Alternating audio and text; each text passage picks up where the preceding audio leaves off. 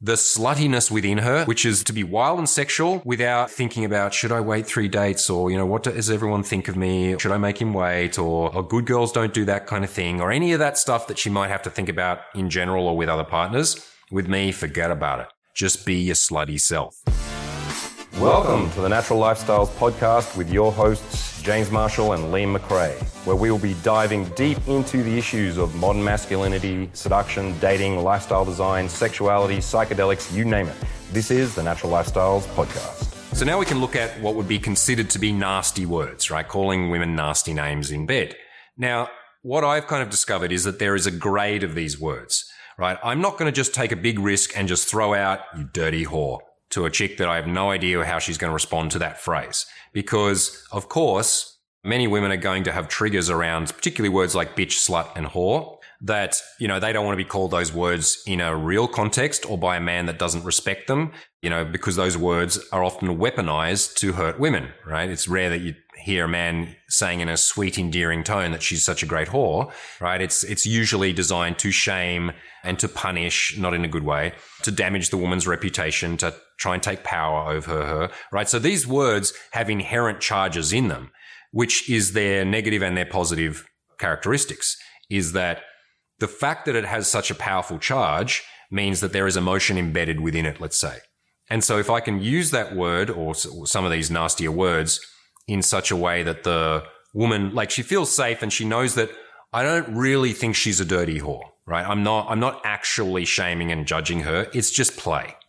Right? I'm just calling her a, you know, my cute little slut or my dirty little slut or whatever it is I'm calling her for theater, right? So she gets to play with feeling like, like she can be a slut, whatever that means to her, or be a whore, or be a wild bitch, or be a naughty little brat, or whatever it is in this space while we're having sex knowing that when that's finished, the scene's over, there's no residual consequences, right? It's not that now I'm, I look at her differently and I'm like, well, she let me do that. What a filthy slut. You know, that I actually shame and judge her because that's where, you know, she's going to accrue damage from the sexual experience and not want to do it again. She's going to feel like she was taken advantage of or the guy didn't treat her with respect, right? Because you can absolutely call a woman the foulest words in your language and it be extremely respectful right? That it is because it is done in context. I don't, you know, like when I'm with my girlfriend, I don't call her bitch, slut, whore randomly around the house. But when I've had girlfriends, many of them like to have those words applied to them in play and often softened by the use of ownership words, right? So if I say, you slut, that's just saying you're a slut, right? If I say you're my little slut, that's a very different feel, right? So you're dirty whore or you're my dirty whore. Very different because one is like, you're a whore to everyone. You're a slut to the world. The other one is, for me, that's when you become a slut or a whore. And whatever that means to the woman exactly, it doesn't mean she goes and sells sex on the street necessarily or she has sex with every man who looks at her on the street. It's that the sluttiness within her, which is the desire to be complete, to be wild and sexual without you know, thinking about should I wait three dates or, you know, what does everyone think of me or, you know, should I make him wait or, or good girls don't do that kind of thing or any of that stuff that she might have to think about in general or with other partners. With me, forget about it. Just be your slutty self. Right. And I don't judge you for that. In fact, I encourage that and I applaud that. Right. So that's, that's the kind of vibe behind us delivering nasty words to a woman and check yourself on this.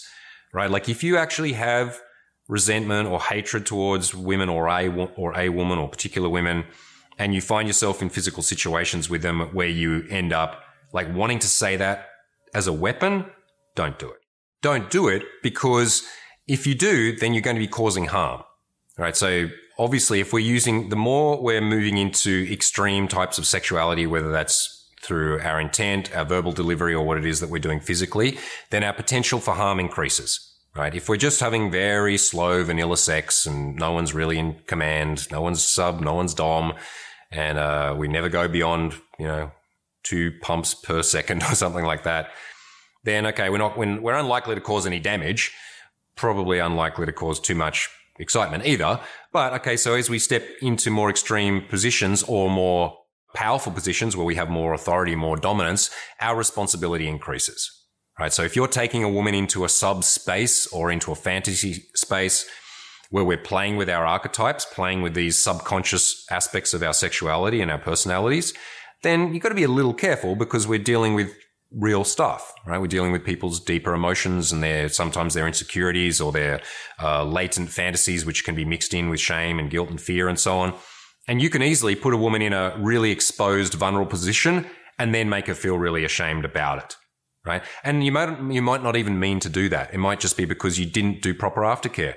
You know, you had a really intense scene with her and then, you know, you went off and had a shower and you made yourself a cup of tea and you came back in and she feels all exposed and vulnerable because she needed to be cuddled for some minutes afterwards. Right. So she might feel like that was kind of abusive or that she was taken advantage of or just kind of used for your pleasure and then not really respected or dealt with afterwards. Like there's been times where I've been in a play session where you know, I've thrown out some testing in terms of the types of nasty words she might like and she and I got good responses. And maybe I go really nasty and hard and afterwards a couple of times I've thought I'm going to check in with her just so she knows that was for fun. Right? And so I've said things like, "Hey, that was so fucking hot what we just did. You know when I call you nasty words like a slut, it's just play, right? You know, it's not real. And I mean, I've done that two or three times, and every time the girl said, Yeah, I know, I know. But better to check in than not, right? So if you get a sense that you guys went really deep and hard and nasty, and afterwards you're not sure, was that resolved? Did we seal that off and we finished that scene and, you know, any emotional threads that were there have been tied up and we're like, cool, that's over and we moved on with things? Or does she have something residual? Maybe you do where you just don't, you feel a bit weird about it, or she feels a bit weird, or she wasn't sure. It's like, is he really being cruel to me, or was that just fun? Better to just have that little phrase, have that little conversation with her, because then she knows, like, oh, when I'm with, when I'm doing that stuff with him, you know, we can call each other whatever. He can call me the nastiest names in, in his language with absolute ferocity, with a look in his eye, like he wants to kill me, and it's all a game, right? And then, then we can enjoy the fun of the game. You know, then she can enjoy being the victim or being hunted or being ordered around or being used in a really good way for the man's pleasure and vice versa. And then, you know, it's sealed off and we finish the game and we're back to being our, you know, respectful couple that you know, values each other as human beings, not just as fuck toys. Cool. Then it's going to have a really, really powerful effect. So when I'm first introducing naughty, nasty words to a girl, I grade them like this. So you could think of them as like an escalation ladder of nasty words. So the first ones that I'm going to be using these using these words: naughty, bad, horny, right? Pretty much something like that. So of course I need to add something to that. So I'm like, if I say, "Oh, I'm a naughty girl," or "You're such a horny, horny little girl," right? Or "Bad girl," you, you, or "You've been bad and you need to be punished," right? So these are pretty soft, right? It's not it's not an insult. It's not really nasty. I'm just calling her nasty, naughty, horny, dirty, you know, these, these kinds of adjectives which imply the dirty talk and the nastiness of the sex without giving her a label that says you are a bitch or whatever it is, right? So I test those ones out first and usually the responses are really good. And that would be often done as a reward. Bend her over and like take her hair, I pull her back and I go, my naughty little girl, you need to be punished, right? Or, you know, my sexy little thing, my pretty little nasty chick or whatever, right? So I'm using these softer, semi-charged words as tests, and then I see, okay, she she gives me like eyes, or she like purrs, or she says yes, I'm in that, or she says no, I'm not that, right? You've been a, you're a bad little girl. No, I'm not. Means that's not her saying don't call me bad. That's rude. It's like I'm pretending I'm not a bad girl, but I really am a bad girl, but I'm also a nice girl, and that's part of the role play. All right, cool. So we can start with those, chuck them out, test, note. Sometimes, you know, girl gives nothing back and it, and it might be a sign she just doesn't like talking in bed at all. Okay. Some girls like that. They don't want to talk. You throw out a few tests. You get silence in return. Okay. Maybe forget about it, except in terms of, I'll never forget vocal commands. Even if she's not very communicative, I still need to be able to tell her what to do, where to go, how to do things, and to give her rewards. So at the base, I will still have those. I might not do them as often. I might use them when it's more particularly important that, you know, I'm to reposition her, for example, like I'm behind her and then I pull out and then I sit down. I say, sit on my cock, right? Instead of trying to like silently move her to show her which position I wanted to do. It's like get on top of me or sit on my cock. Very simple. It's not really dirty talk. It's not a dialogue. It's a, it's a command that's going to make the sex better. And then I give her an indication that I like that. Ah, oh, that's it. Or just a moan or something. Okay, cool. Still has this basically the same effect. It's just that you're noting that this girl isn't very talkative in bed. Fair enough another one will be. Now, moving up that escalation ladder of nasty words, so we have our dirty, horny, nasty, naughty adjectives. The next level up would be the word bitch.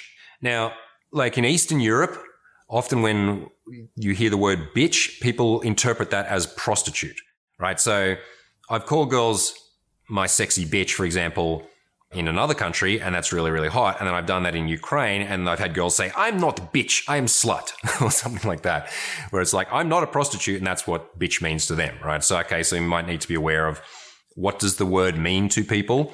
But in general, bitch, what does it mean? You know, it can just mean a sassy, naughty, sexy girl right? And that's and or it could be a real insult, right? You fucking bitch. Okay, I might be weaponizing it in a situation has a very different meaning. So it has inherent charge because it can be used as a weapon. But when I'm using it in a more playful or fun way, then it, then it has a sexy effect.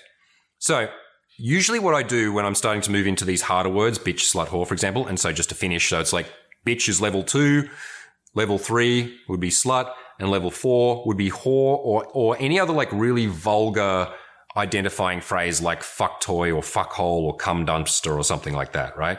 Like those are quite vulgar phrases. And I do use those sometimes, but that's when I, I wait till that's where we're in a really nasty state together, like where it is all about holes and cocks and bits of meat, right? Then I might call her my little fuckhole or that's my sexy cum dumpster or something. Yeah, okay, I might do that sometimes. But you can see how that's a big, way bigger jump from my naughty girl, right? So in this way, you don't just throw out the most extreme thing hoping for a home run because the girl could just, it could be the end of it. She's like, what did you just call me? or just feel really insulted because it's so out of context, so out of, out of, it doesn't make sense yet in the play, or maybe it never wouldn't make sense in the play. So you're aware of those levels. But the interesting thing we can start to do with these words is we can soften or intensify them depending on how we combine them right? So if I just say bitch to a girl, I mean, that would be kind of odd, right? But if I said my bitch, that's better. If I said my sexy bitch, that's a good one. Like I've, I use that a lot as a like, as my test to kind of move into the next grades, right? So I've gone naughty little girl, something, something a little bit later. And she's, I'm getting her to dance for me or she's riding my dick or something. I'm like, fuck you, sexy bitch. That's clearly not an insult, right? That's clearly whatever sexy bitch is, it's a good thing and she gets to feel like a sexy bitch, whatever that means to her. I can even soften this much more by saying my little bitch or my cute little, right? Or my pretty little, right? So using these endearing, softening terms means you can create this kind of mixed messages thing.